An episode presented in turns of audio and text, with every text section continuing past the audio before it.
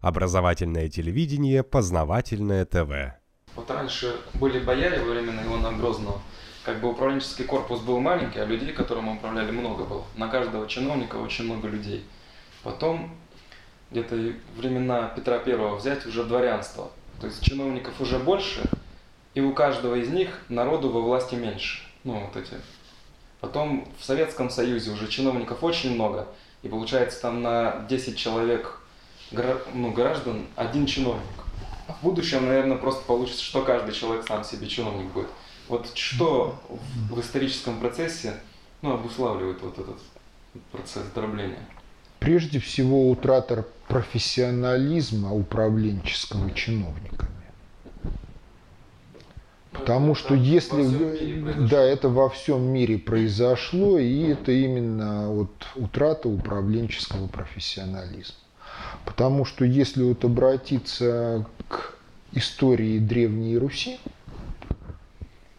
в дорюриковские времена, а так вот рубеж прошлой эры и нынешней, то управление строилось на иных принципах. Ну, была жреческая власть. Чем эти ребята занимались? Анализ проблематики, анализ перспектив, выработка рецептов решения. Дальше. Княжеско-боярские чем занимались сословия? Они, в общем-то, брали на себя ответственность за то, чего им говорили жрецы. И реализовывали те проекты, которые вырабатывались жречеством. Причем, понимаете, если соотноситься с полной функцией управления, то жреческая власть – это высшая внутрисоциальная власть. И вот на Руси она была доступна всем.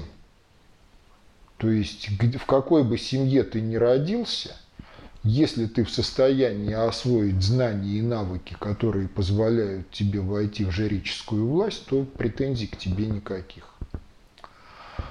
Да, была поговорка «из грязи в князи». Чем она была вызвана?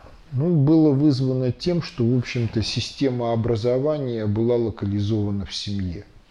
И если один отец учил сына быть хлебопашцем, а другой учил быть администратором, военачальником, то взаимозаменяемости ну, практически не было. Но не было нравственно-этических различий между жречеством, князьями, боярами и простолюдинами. В таких условиях, в общем-то, невозможно было злоупотребление властью. Потому что если общество этически однородно, то всех интересует одно. Вот я доверяю тебе как управленцу решать эту задачу. Да, доверяю. Если я доверяю, мне все равно, какие ты решения примешь. Кому и что ты поручишь. Задача должна быть решена, но в силу еди... нравственно-этического единства общества никто не останется обиженным, если задача решена успешно. Поэтому все ориентировано на то, что бы задача была решена. Законов минимум, свобода творчества полная.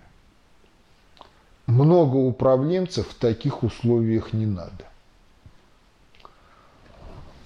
Дальше. Общество этически неоднородно. Мы рулим, мы имеем право. Вы не рулите, вы под нами, вы права не имеете. Один не может рулить всеми, начинается построение управленческой иерархии. Поскольку общество этически неоднородно, то встает вопрос об обмане. Чтобы обмана не было, надо четко определить функции каждого, появляется законодательство, появляются должностные обязанности, четко прописанные в должностных инструкциях. выход за пределы должностных инструкций – это преступление. Но все расписать практически невозможно. Это одна из закономерностей кибернетики, что система не может вместить в себя всю информацию, которая необходима для ее описания полного.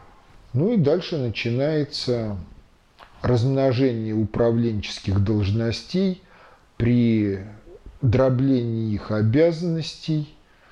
Дальше это приводит к тому, что занятия начинают выдумывать и для себя, и для подчиненных сами, отрываются от дела, и все пошло-поехало. Вот по этому пути идет западная цивилизация, унаследовав эту традицию от Древнего Рима. У нас к законодательству отношение в большинстве своем наплевательское. Это проистекает из двух вещей. Ну, глупость и неправедность большинства законов. Вот. Ну а второе ощущение того, что действительно система неэффективна и беззаконное управление, оно более эффективно, поскольку вникает в конкретику. Но беззаконное управление, оно может быть эффективно и работоспособно только в условиях нравственно-этического единства общества, чего сейчас нет.